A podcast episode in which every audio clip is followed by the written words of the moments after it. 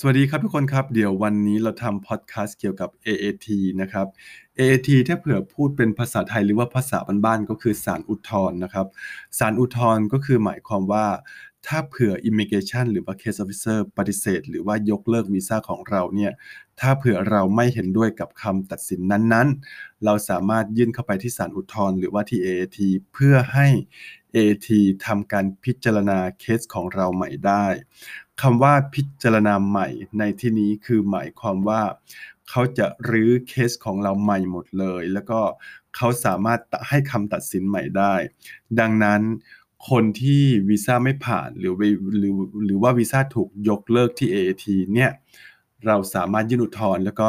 เราอาจจะได้คำตัดสินที่แตกต่างกันก็ได้ อย่างเช่น ถ้าเผื่อวีซ่าของยูไม่ผ่านที่ AAT เอ้ยไม่ผ่านที่ที่ Immigration พอยื่นอุทธรณ์เข้าไป ถ้าเผื่อเอกสารดีนั่นนี่โน่นก็สามารถที่จะผ่านได้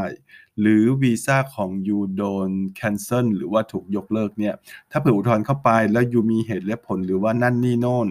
อะไรประมาณนี้ยูก็สามารถนะครับสามารถที่จะชนะที่ศาล AAT ได้ ดังนั้น AAT คือสารอุทธรณ์ใช้ในการยื่นเขาเรียกว่าอะไรใช้ในการยื่นเพื่อให้ทางศาลพิจารณาเคสของเราใหม่นะครับ เดี๋ยวพอดแคสต์นี้เอาไว้แค่นี้ก็แล้วกันนะครับ สั้นๆ ถ้าเผื่อใครคิดว่าพอดแคสต์นี้มีประโยชน์โปรดแชร์นะครับ สวัสดีครับ